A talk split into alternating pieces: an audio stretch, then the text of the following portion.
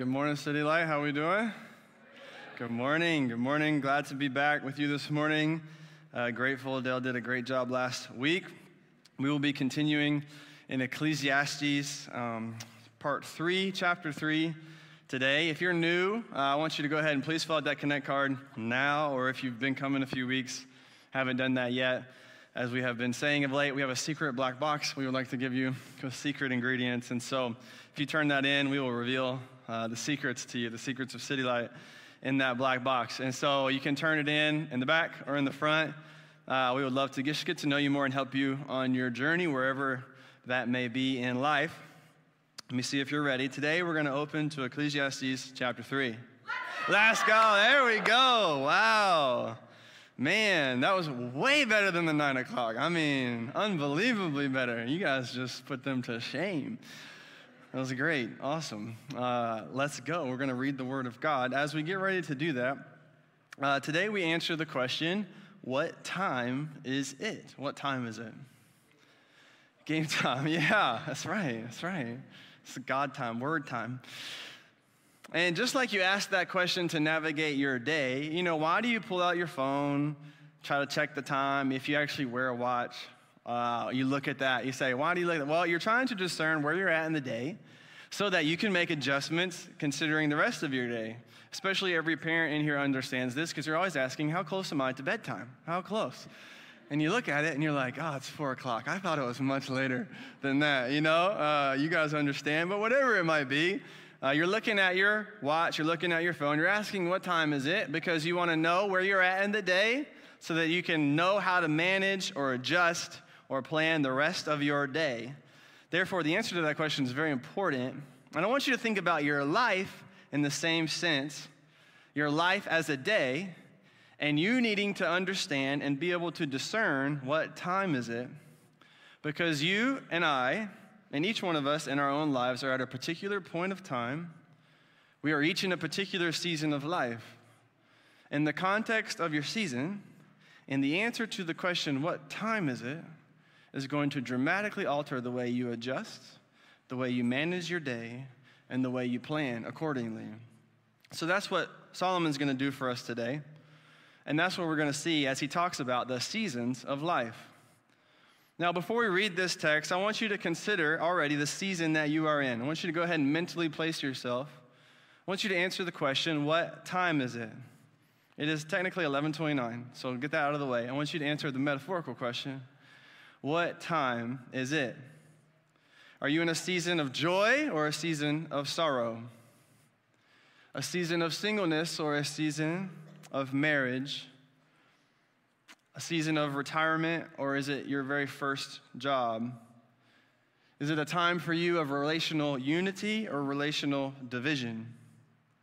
Is it a season filled with excitement about the future or anxiety about what is to come?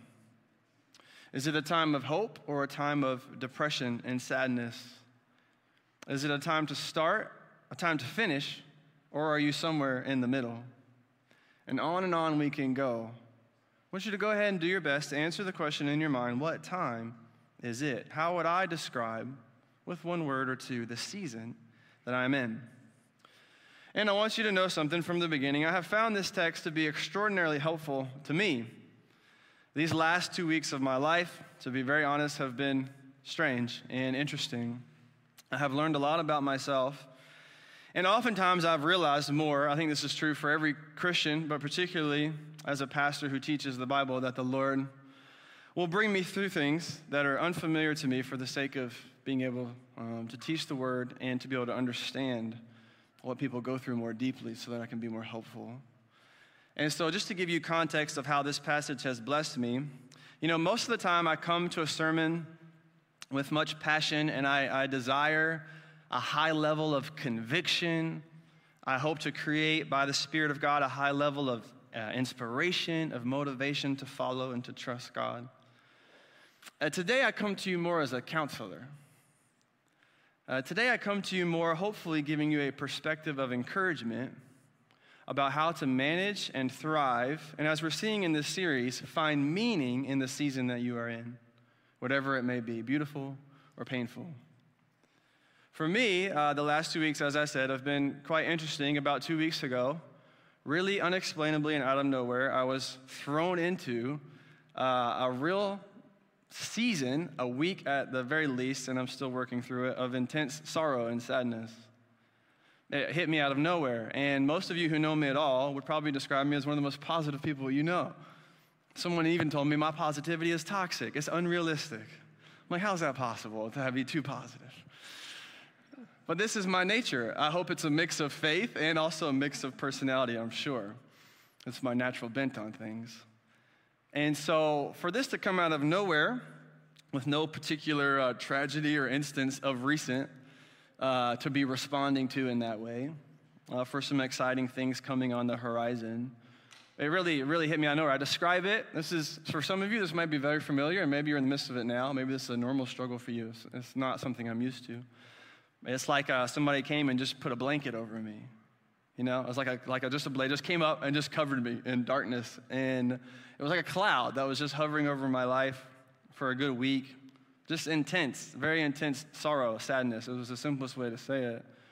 Unexplainable. As I began to process some things, some things were explainable, and I, I realized what the Lord at some level was doing, and maybe some things from the past are coming back that I'm currently grieving. There's a lot of things, as many of you know, makes it very complicated. But the level of sorrow and the unexplainableness of its coming about uh, was very, very new to me. And that lasted intensely. I'm talking a very deep, dark place for about a week.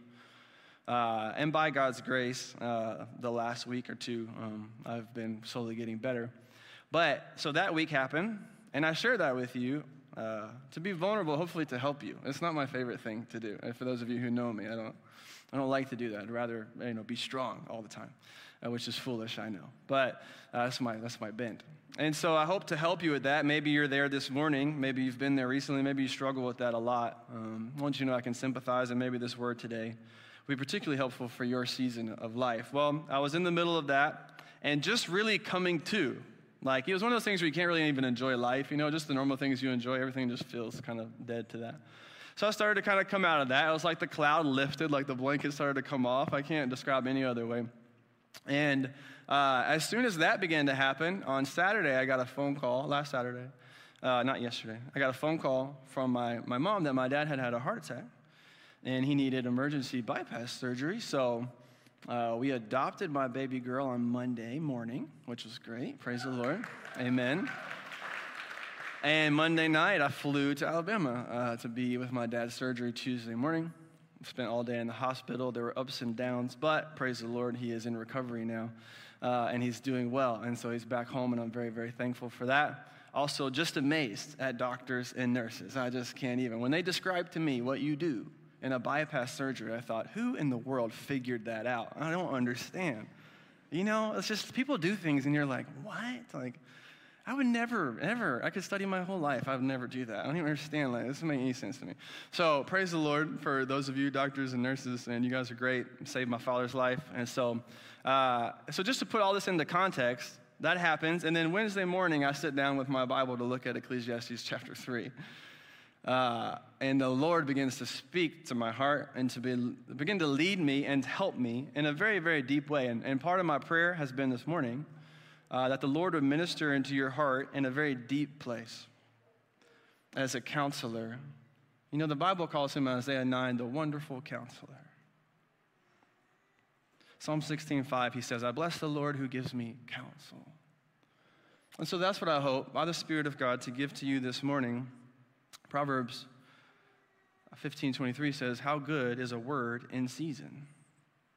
And that's what I hope to provide for you as well this morning. A word in season for your season so that you can learn what God is doing in it, so that you can manage whether it is beautiful or painful, and so that you can navigate it in a way that honors God and gives you some encouragement and hope wherever you may be on the spectrum of life this morning and whatever season you may be in.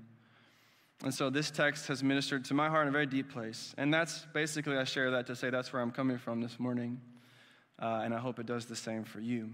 So, Ecclesiastes chapter 3, let's read verses 1 through 14. For everything there is a season and a time, for every matter under heaven a time to be born and a time to die, a time to plant and a time to pluck up what is planted, a time to kill and a time to heal, a time to break down and a time to build up, a time to weep and a time to laugh, a time to mourn and a time to dance, a time to cast away stones and a time to gather stones together, a time to embrace and a time to refrain from embracing, a time to seek and a time to lose, a time to keep and a time to cast away, a time to tear and a time to sow a time to keep silence and a time to speak, a time to love and a time to hate, a time for war and a time for peace. Now, what gain has the worker from all his toil? I have seen the business that God has given to the children of man to be busy with. He has made everything beautiful in its time. Also, he has put eternity into man's heart, yet so that he cannot find out what God has done from the beginning to the end. I perceived that there is nothing better for them than to be joyful and to do good as long as they live. Also, that everyone should eat and drink and take pleasure in all his toil. This is God's gift to man. I perceive that whatever God does endures forever, nothing can be added to it, nor anything taken from it. God has done it so that people fear before him that which is already has been, and that which is to be already has been. And God seeks what has been driven away. Let's pray before we enter into our time here. Lord, we love you. We ask um, Lord, from you a word for our season.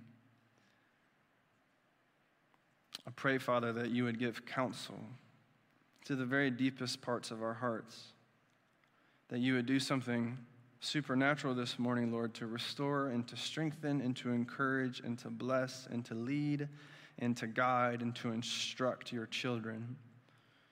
And I pray, Lord, that those who are here who are not your children in the family of God, that you would reveal to them your goodness and your love through Jesus Christ, that they would put faith in you, and that they would enter into a new season of following Jesus this morning. We love you. We commit this time to you. We ask for your counsel now. It's in Jesus' name we pray. Amen. Amen. So go ahead, turn to your neighbor, say, It's a season. It's a season, all right? Say, It's a season. It's a season. It's a season. Chapter 3, verse 1 For everything there is a season.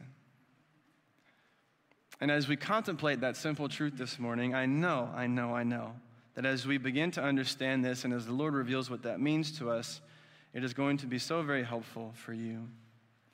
You are currently in a season, and everything about your life has a time and a place. And we ought to learn to navigate life in seasons as opposed to trying to hold on to the whole thing all the time. And I hope the Lord relieves much of your burdens this morning and gives you the strength to navigate today and takes away all of your worries about tomorrow. Everything there is a season. Now, this passage is so interesting. Just as we begin to unfold it, first of all, it feels like you're playing the opposite game. This is like what I do with my kids. What's the opposite of to kill? You know, to heal. What's the opposite of to be born? To die. What's the opposite of to plant? To pluck up. What's the opposite of to break down, to build up. You know, what is the opposite of all? What's the opposite of love? Hate. What's the opposite of war? Peace.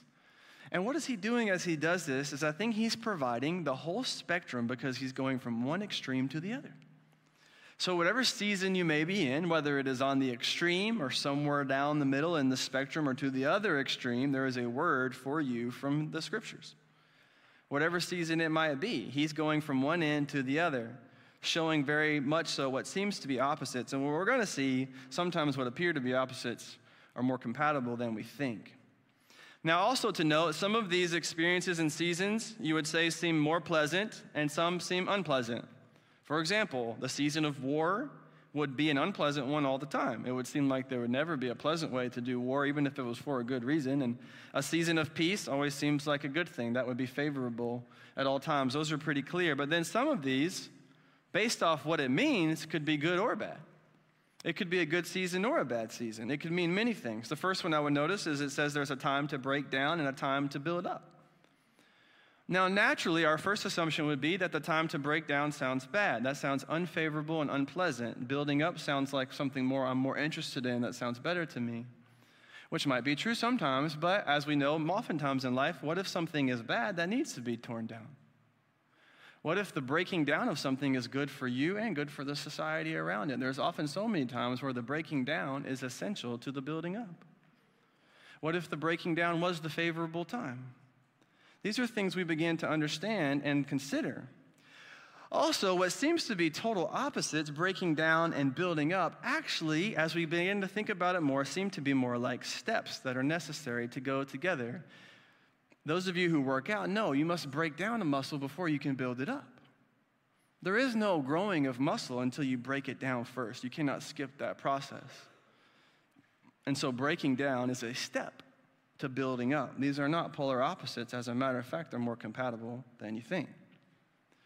Same is true with planting and plucking up. It says sometimes there's a time to plant and sometimes there's a time to pluck up. Now, we enjoy the idea of planting in the sense of farmering and, you know, that's probably not even a word, I don't even know. Being a farmer, you know, just growing stuff. It sounds good, you know.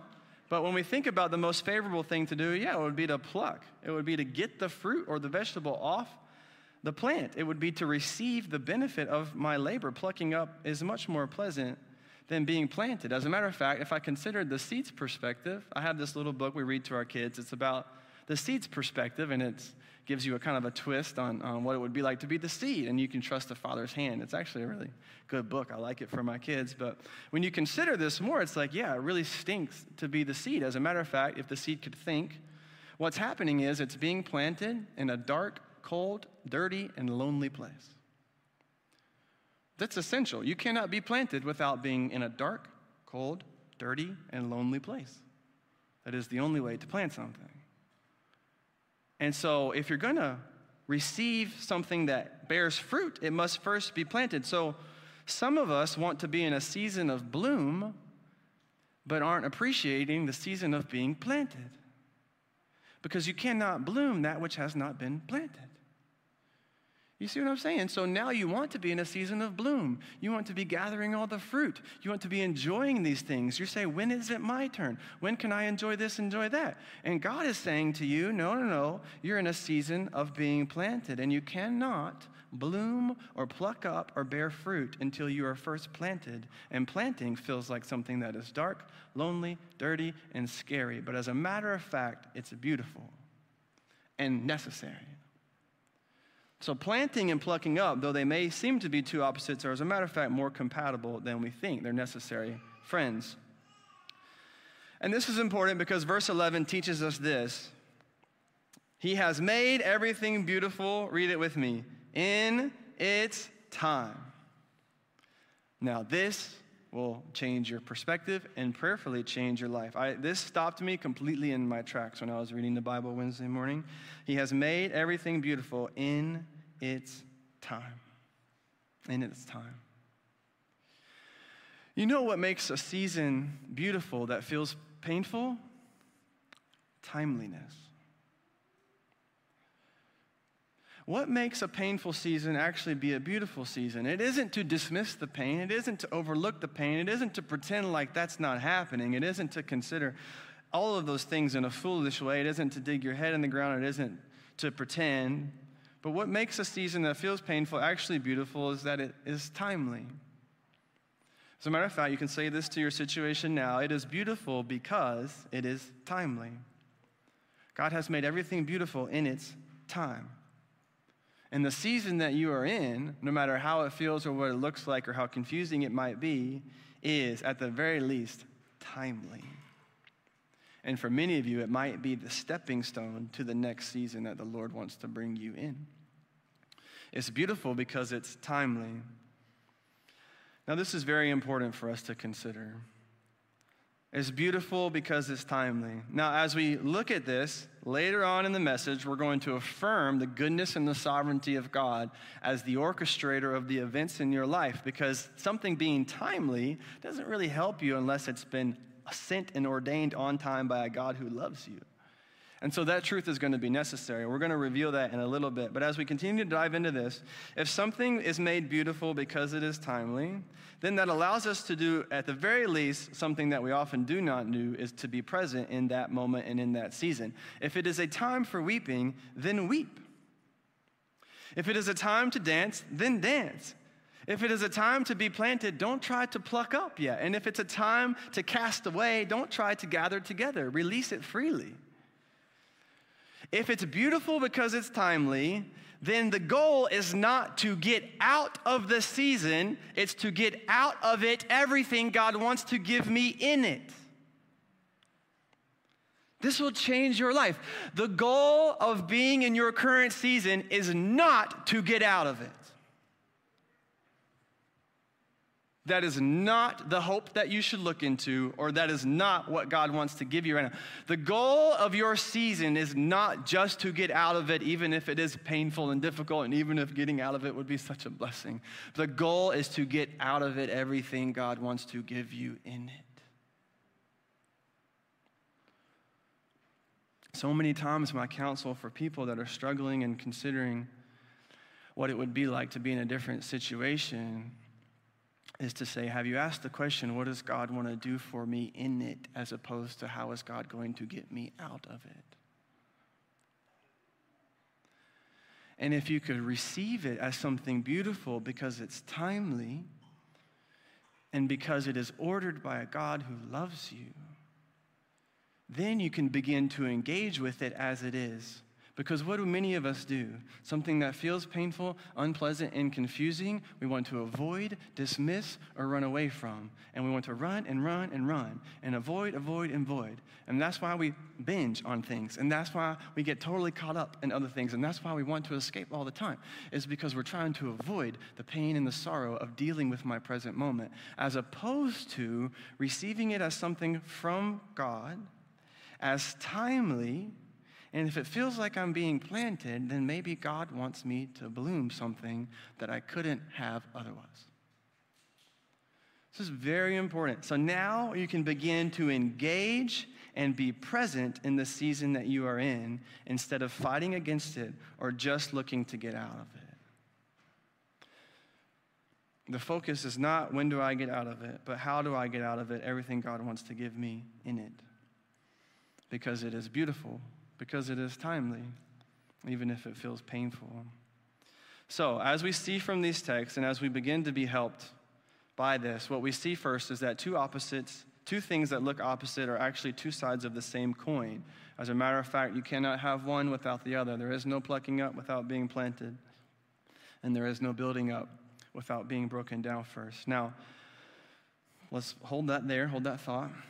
And I had been asking this question before Ecclesiastes chapter 3, kind of of my own experience in life. And I'd been thinking through what does it look like to really follow Jesus and what can I continue to expect? You know, sometimes you think following Jesus will look like this and it looks like this. And you expect, you know, and so many of you are in that place now. I thought it would be this, but it's this.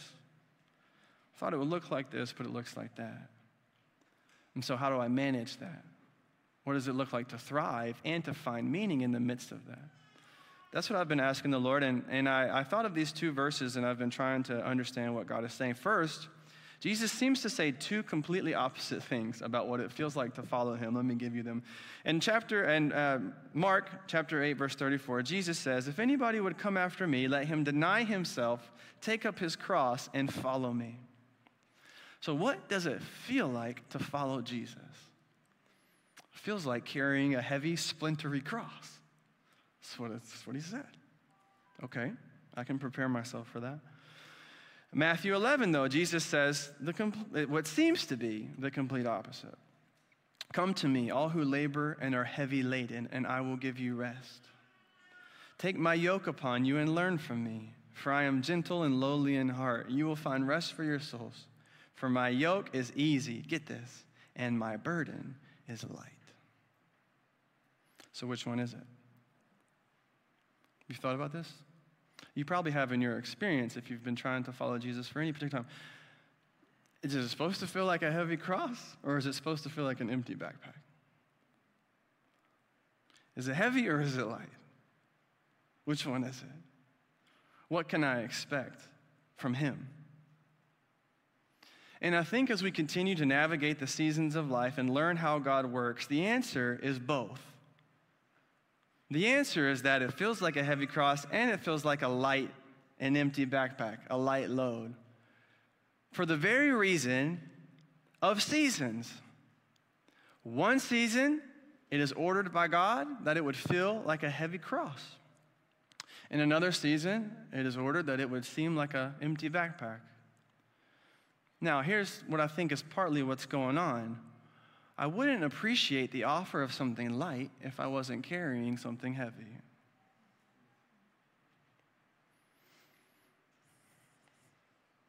Right? Why would Matthew 11 help me if I wasn't feeling heavy? It wouldn't. So, not only are these two things not opposites, a heavy cross and an, and an empty backpack, just for illustration's sake, y'all don't know what a yoke is, so I'm not even gonna. Three of y'all know what a yoke is, okay? I'm not even gonna do that.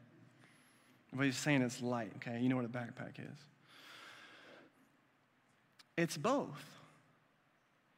And how do I navigate it? In the season that I'm in. Will it always feel like a heavy cross? No. Will it always feel like an empty backpack? No. Will sometimes the heavy cross make me appreciate the empty backpack? Yes. Will sometimes carrying the empty backpack give me strength to put on the cross? Yes. And these two things are always going hand in hand. And they are, seem to be polar opposites, but they're two sides of the same coin. And how do I navigate it? By receiving it as a season. It's a season. For everything, there is a season and a time. And so I ask you again, what time is it? It's beautiful because it's timely, not because it feels good, and not because it's not painful, but it's timely. Your life is one big clock, and you really need to be asking the question, what time is it? Now, as we consider this truth all the more, I'm going to go through a few dangers of how we handle our current seasons. We do two things. One, we over exaggerate, and two, we overextend. We say things like, it will always be this way. And then our fortune telling about our own life is the very thing that makes us anxious. How in the world do you know what it will always be like? You don't. You have overextended the season. You know what it feels like today, and you can pretty much guarantee that in this very moment, but you don't know even what it'll be like tomorrow. And so our fortune telling about our own lives makes us anxious. It creates an anxiety that didn't even need to be necessary. How do you know what the next week or two weeks or 10 years of your life will feel like? And we over exaggerate it. It has always been this way. Or if it's always this way, then it will be too much. You're overextending and you're over exaggerating, and you're trying to hold your whole life, past, present, and future, in one moment. It's a season. And you don't know what the next season will bring. Even if you stay in the same situation, God might give you a different perspective. You don't know. This is why the Bible is so helpful. He, God knows you do this. He knows I do this. And there's so much in the Bible about not carrying the burdens of tomorrow. Jesus is the wonderful counselor, and he wants to help you. He says in Matthew 6 34, Therefore, do not be anxious about tomorrow. Tomorrow will be anxious for itself. Sufficient for the day is its own trouble. He's trying to help you say, hey, look, don't pick up and try to carry today the burdens of tomorrow. Don't overextend your season. Don't over exaggerate the timing of your situation. Receive it as it is today. Today is all you have. And today has its sufficient joys and sorrows. But we constantly are living in yesterday or tomorrow when God is teaching us in the Bible to live today. This is why Lamentations 3 says, His mercies are new. Who can finish it for me? Every morning. Every morning. If you're a follower of Christ, you wake up to something new and a fresh mercy from God that you did not need yesterday and you will not need tomorrow. But you're really going to need it today. And God wants to give that to you as a blessing, as your Father. Sufficient for the day is its own trouble, and sufficient for today are the mercies that you have been given. You have not been given today the mercies you will need for tomorrow. You will get them tomorrow. You have not been given today the mercy you will need in 10 years. You will get it then.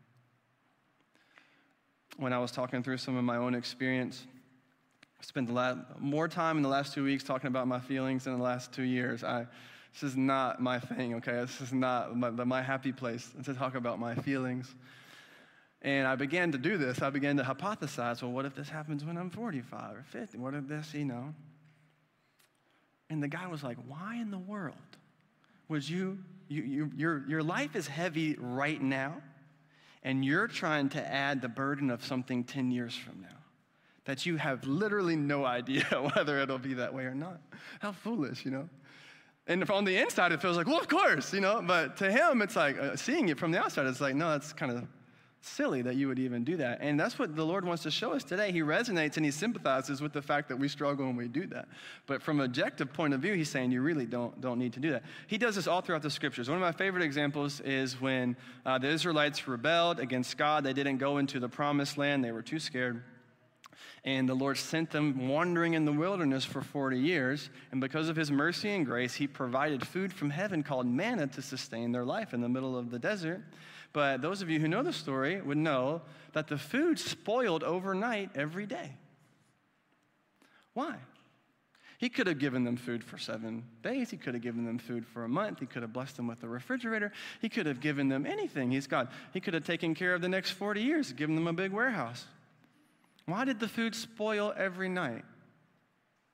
So they would learn to wake up and trust Him again. They were not even given the opportunity to manage their own future. And that's more realistic for us than we think. To say, I actually don't have much of an opportunity to manage my tomorrow. I don't know what it will bring. As secure as I feel, that's foolish. I'm not in control of my life. So the Lord wants to teach them to wake up every day and to trust His provision. He does this for 40 years. Imagine what kind of trust and character that built over time. What if the Lord is not allowing certain forms of security in your life so that you can wake up and trust Him? What if it's a season of instability and confusion? A season that you cannot control, one that you cannot know the outcome of. So that God can wake you up and give you a new mercy tomorrow. What if? What an amazing blessing that would be to have that perspective on your current situation all throughout the scriptures. One more example James chapter 4, he says, Man, we ought not to hypothesize about whether we're going to go here or there tomorrow. He says, What do you know? He says, You're, you're planning too much. All you planners, you know? I don't plan enough, so let's meet in the middle somewhere. You're planning too much. You're, you're, you're just playing out your whole life. What are you doing? Like, you need to do today but you're living tomorrow or you're living in yesterday. And the reason you're so troubled is because you're not even living in today. And if you're not living in today, you cannot consciously receive the mercy God has given you for today because you're too busy trying to figure out tomorrow or carry the burdens of yesterday. The Lord wants to release so much in you today. He says, Listen, one day at a time. How do I manage the season that I'm in? You do so one day at a time. Let me give you an example. This is like when my kids will say on Friday, that they don't want to go to school on Monday. And they're worried about it, and they're concerned about going back to school, and they had a long week, and they're tired, and they don't want to go back to school on Monday. What is the first thing I say to them when they say, I don't want to go back to school on Monday? I say, let's talk about it later. It's Friday night, movie night, pizza. Okay? Tomorrow you're going to wake up have basketball practice. We'll probably get some ice cream. All the family will be together. It'll be super fun. Now imagine if he spent the whole weekend pouting and upset because he had to go back to school on Monday. What would I feel like as a father? I would say, listen, son, man, that is so unnecessary. There are so many blessings I want you to enjoy today. Please don't let them go because of what you're concerned about on Monday. Don't miss what I'm giving you today. And you know what happens every Monday morning? So far, at least. They're ready to go back to school. No fighting, no whining, no crying. They're ready. And you know what part of it is? They've carried a burden of a week and they're overextending that. As opposed to receiving the blessing of a season of a weekend and understanding that that's going to rejuvenate them to go back. But if you don't have the right perspective, they could have missed the whole weekend. Oh, how is that true for us? How is that true for us?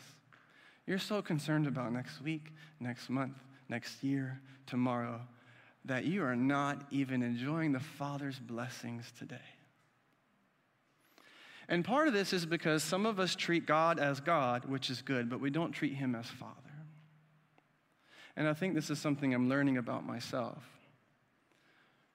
I believe and I trust God. I want to follow Him, come hell or high water. I will not turn my back on Him.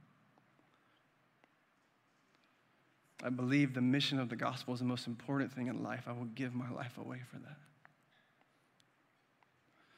But when I do that and I neglect to relate to God as Father, then it's all work and no play. That is not God's heart for you. He is your Father through faith in Jesus Christ. It is His heart to bless you that might look sometimes differently than what you expect, but you must know it is in His heart to bless you. And as much as I love giving my kids ice cream, the Father loves blessing His children one million times more. And oh, for you to miss out on the blessings from your Father because you're so concerned about the worries of tomorrow. I don't want that for you. Don't throw away the weekend because you have to go back to school on Monday. And so many of us do that all the time. It takes away our peace and it takes away our joy. And you know what also comes Monday morning is the Father, me, helps them navigate it. If you still feel upset about it, I'm here. I'll help you. If you still have a difficulty with your perspective on it, I'm here. I will help you. And so not only am I going to bless you, but I'm still going to be here to help you. I'm not pretending like you don't have to go back to school on Monday, but I'm telling you to enjoy today. And I'll be with you on Monday. This will help you. This will help you. Oh, I hope it helps you. It has helped me so much. This is what the Lord has been telling me. And so we begin to receive life in seasons. And because we receive life in seasons, we are able, therefore, to be more present in the moment. This seems to be Solomon's whole conclusion about navigating life in seasons. Look at verse 12. In light of all of these seasons in life, he says, I perceive there is nothing better than to be joyful and to, uh, and to do good as long as they live, that everyone should eat, drink, and take pleasure in all his toil. This is God's gift to man in light of the fact that everything comes at you in seasons, in light of the fact that there will be different times for different things, then make the most of the day you are given, enjoy it, and receive it as from God. It is beautiful because it is timely, not because it is not painful. This will bless you. Stop living in tomorrow and stop carrying yesterday. Receive the mercy and the joy and the blessings that your Father wants to provide for you today. So, with all of that, I would call that a principle of life from the scriptures in mind. I want to give you three practical ways to live this out that flow from verses 12 through 14. The first is what we just said be present in the season you are in. Be present in the season you are in. It is time for it. It is not the season you will be in tomorrow, and what is not the season you were in yesterday. Be present in the season that you are in. You know, here is the only place you can be. Did you know that? You can't be there in the past or in the future. You can only be here. So be here. Be here sitting in this seat under the Word of God. Be at lunch at Bar Taco eating a pork belly taco, which are delicious. Enjoy your kids this afternoon. Be present. Be present with your spouse. What a gift from God. Be present with the scriptures and the Holy Spirit. What a wonderful blessing. Be present at work, even though it may be great toil and frustrating to you. It is a gift from God to provide for your life. Be present. Be present at school. I know you're tired of taking all those tests. Be present. Today is the day the Lord has made. Let us rejoice and be glad in it. Be present. Here is the only place you can be. And as my favorite football coach, Nick Saban of the Alabama Crimson Tide, I know, I know, I know. This is, has added to my sorrow. Those of you who don't watch college football, Alabama rarely loses, but they lost last night, right before I had to preach a sermon, you know. But it's a season, it's a season. Literally, literally, it's a season, you know. To you Redskins fans, well, it's a season. There will be another season. There will be another season. There's another season, yeah. It's always the most hopeful reason they did lose on a last second field goal. Man, it was, it was rough. Rough way to go out. It's okay. It's okay. It'll be a good sport. Be present in the season you are in. Now, as we talked about two weeks ago, what makes this moment now and the present moment significant is not its connection to the rest of your earthly life, but its connection to eternity. Here's where you have made the mistake, and me. We have connected this present moment to its effects in our earthly life which we cannot play out and do not know, as opposed to connecting this present moment to its effects in eternity, which we know very clearly what that will be like. You see what I'm saying now? The Bible has given us sufficient information to know what it will be like in heaven. Now, glorious it will be to actually experience it, we'll learn 100 million more times than we know now. But it is not unclear. And the meaning that you find in this present moment is not how it relates to and connects to the rest of your earthly life.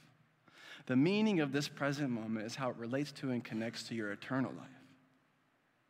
This is why he says, God, in verse 11, God has put eternity into man's heart. This is number two. Be aware of eternity. Be present in the season that you are in, but be aware of eternity. Now, aware is an important word because you can't live all the way there yet. You still live on this earth as a stranger, the scripture says, but you still live on this earth in your flesh with your mental, physical, your soul troubles, your situational troubles. You still live on this earth as is. So you're not completely there yet, but you ought to live as one who has eternity in their heart. God has placed within you this instinct about eternity. As a matter of fact, it seems like He helps us deal with time by giving us an idea of timelessness and that your present situation is more connected to your eternal life than your earthly one. You know a lot more about what your eternal life will look like than your earthly life.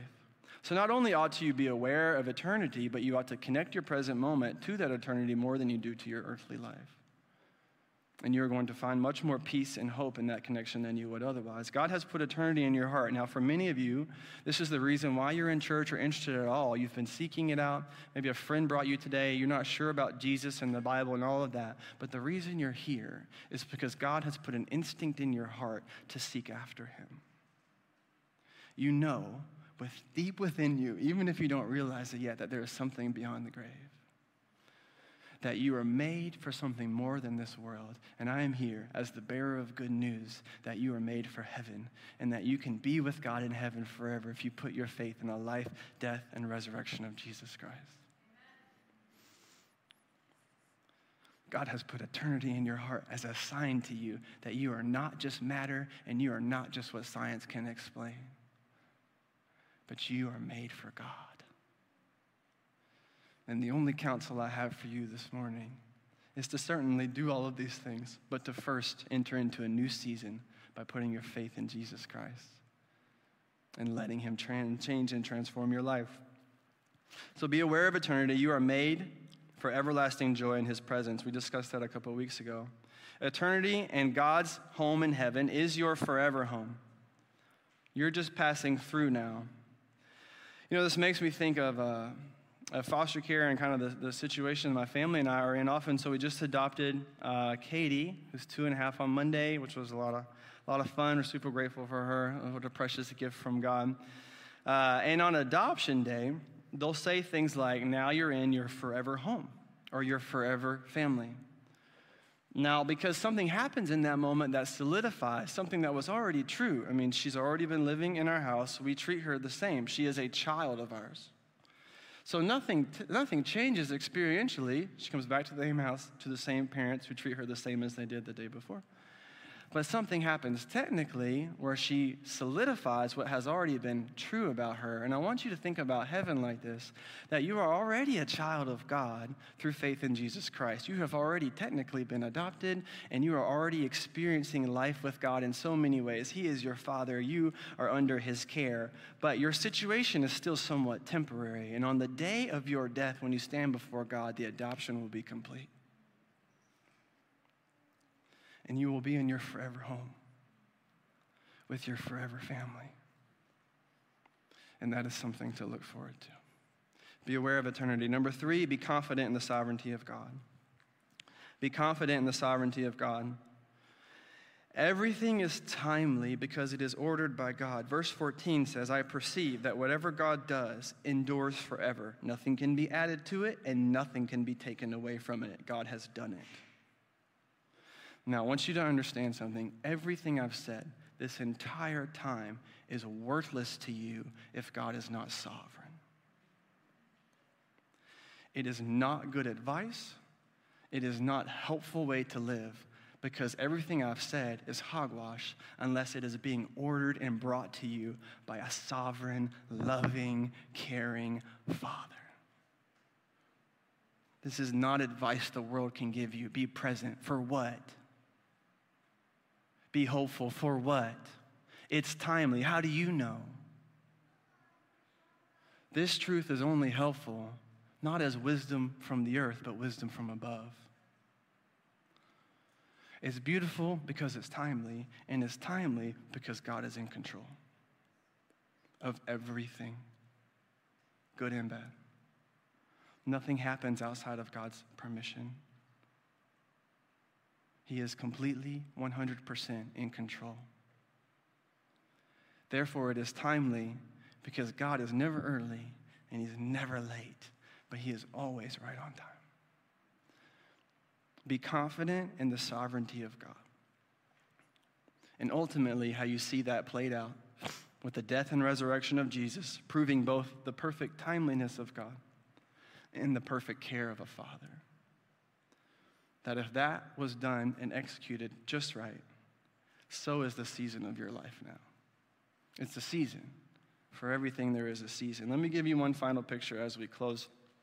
So, I have this box of rocks, you know, and uh, here's what I want to I want to show you. Imagine this rock right here is the rock that represents this day or this present moment or this season that you're in. We'll put that there. Now, the rest of these rocks, some of them represent the seasons of your past, even yesterday, all these different memories or things that have happened to you. Those are the seasons of your past. Now, some of these rocks represent the seasons of your future. All the things that could happen, all the things that you're not sure will happen. Will I ever get married? Will this depression ever go away? Will I ever feel better? Will I stop fighting? Well, am I going to get that job? All these different things. And so here's the past and here's the future. Now, here's what we do. Imagine now, I looked at this and I said, I need you to carry all of these rocks outside. And I need you to do it with just your hands. I need you to carry it. Some of you would look at that and be like, well, that's stupid. Some of you who are competitive would be like, all right, on, you know, you'd be on it and you'd be starting, but eventually you would realize the foolishness of your ways. You'd be like, can I get that basket? I'd say, no, you can't. This is the whole point. It ruins everything if I give you the basket. And then you just do this, you know, and you know how frustrating this is. You're like, ah, you know, I try to do it. Eventually you're forced to give up because no matter how big your hands are, you simply cannot hold this many small things. In one hand, you get frustrated, disappointed, feel upset, anxious, feel like you can't do it. Let me tell you something. It's exactly what you're trying to do when you try to carry the burdens of the future along with the burdens of the past in this present moment. You simply cannot do it. Sometimes when you say, I can't do this, you're right. And the pep talk should not be, yes, you can. The pep talk should be, well, you're doing it wrong. God does not intend, as your loving Father, to ask you to plan and carry and sort out all the burdens of your future what could be, what won't be, what disappointments will I face, what things will work out and not work out, what will it be like then. He does not ask you to carry all the burdens of that. He's your Father. Can you imagine how foolish it would be if my son came here and I said, You must carry all of these rocks to prove yourself to me? You must carry all of these rocks to show me you can do it on your own. You must carry all of these rocks for me to love you. And God's looking at you and you're carrying the burdens from the past. You're trying to bring back these things. You're trying to hold on to the hurts and the pains and the sorrows and the struggles and the bad memories, and you're bringing them into this present moment. And then you're adding on top of that where you're going to be in five years. What's life going to be like in 10? Will this situation ever change? And you're trying to carry all of those rocks, and you're dropping and you're dropping, and you're getting frustrated and you're disappointed and you're upset and you're anxious, and you say, I can't do this anymore. And it's because you can't do this anymore. But God is not just God, He's your Father. And He says, Listen, I've given you enough mercy for today. And all I'm asking you to do is pick up this one rock. Stop trying to carry the rocks of your future. Stop trying to carry the rocks of your past. I've given you the mercy you need to carry the rock for today.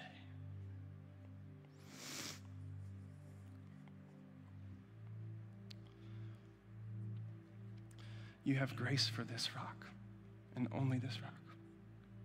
You have enough mercy for this rock, only this rock. You have enough strength and capacity for this rock and only this rock. But you do have enough because of God's grace and mercy to you.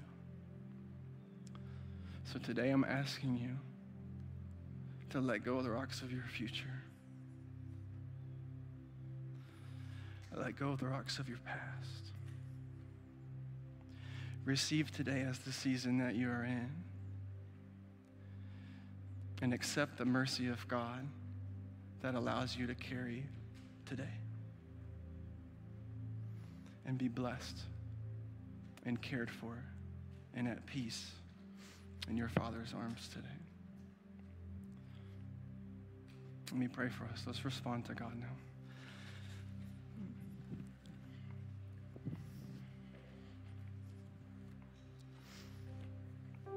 Father, we love you and we thank you that you are our Father. We thank you that you are sovereign. We thank you that you have made everything beautiful in its time. We thank you that you've given us mercy for today. It is sufficient for us. We thank you that you can sympathize with us. Jesus, you became a man. You know what it's like to be us. We thank you for the hope of heaven. You have put eternity in our hearts. Oh God, would you bless your children? Oh, bless them with peace, God. Give them the capacity to enjoy the day they have been given today. Release supernaturally from them the burdens of tomorrow and the wounds of yesterday. And give us the grace to walk in the season that we are in. Not simply looking to get out of it, but allow us to get out of it everything that you have for us in it. We love you. We thank you for your word. So wonderful and helpful. We thank you for your counsel. We thank you that you understand. We thank you that you love to help us. We thank you that you do not despise our weakness. You are gentle and lowly in heart. I pray, Lord, that each one of us would walk out of here sensing that light load that you offer us. We love you. It's in Jesus' name we pray. Amen. I'm going to ask you, um, as a matter of fact, I kind of want this song to be sung over you. So just sit and receive this song about the Father's love. And I want you to go ahead and take communion. So there's a communion in your seat. If you're here today and you're a follower of Jesus, during this next song, I want you to consider the season that you are in in light of what Jesus has done for you on the cross by breaking his body for you and pouring out his blood for you, doing it at just the right time. That's what Romans says. He came at just the right time. And manage your season today in light of the truth of what God has already done for you. Receive the love of the Father. Take communion. If you're here today and you're not a Christ follower, we ask that you not take communion, but that you take Christ, that you believe and trust in Him. If you would like to leave your burdens and worries of the future at the altar and just drop them there, if you want to take a rock as a memorial, whatever, uh, we're going to leave some space in these next two songs for you to really do business with God. And if you want to stand and sing at some point, feel free to do that. But just engage with Him.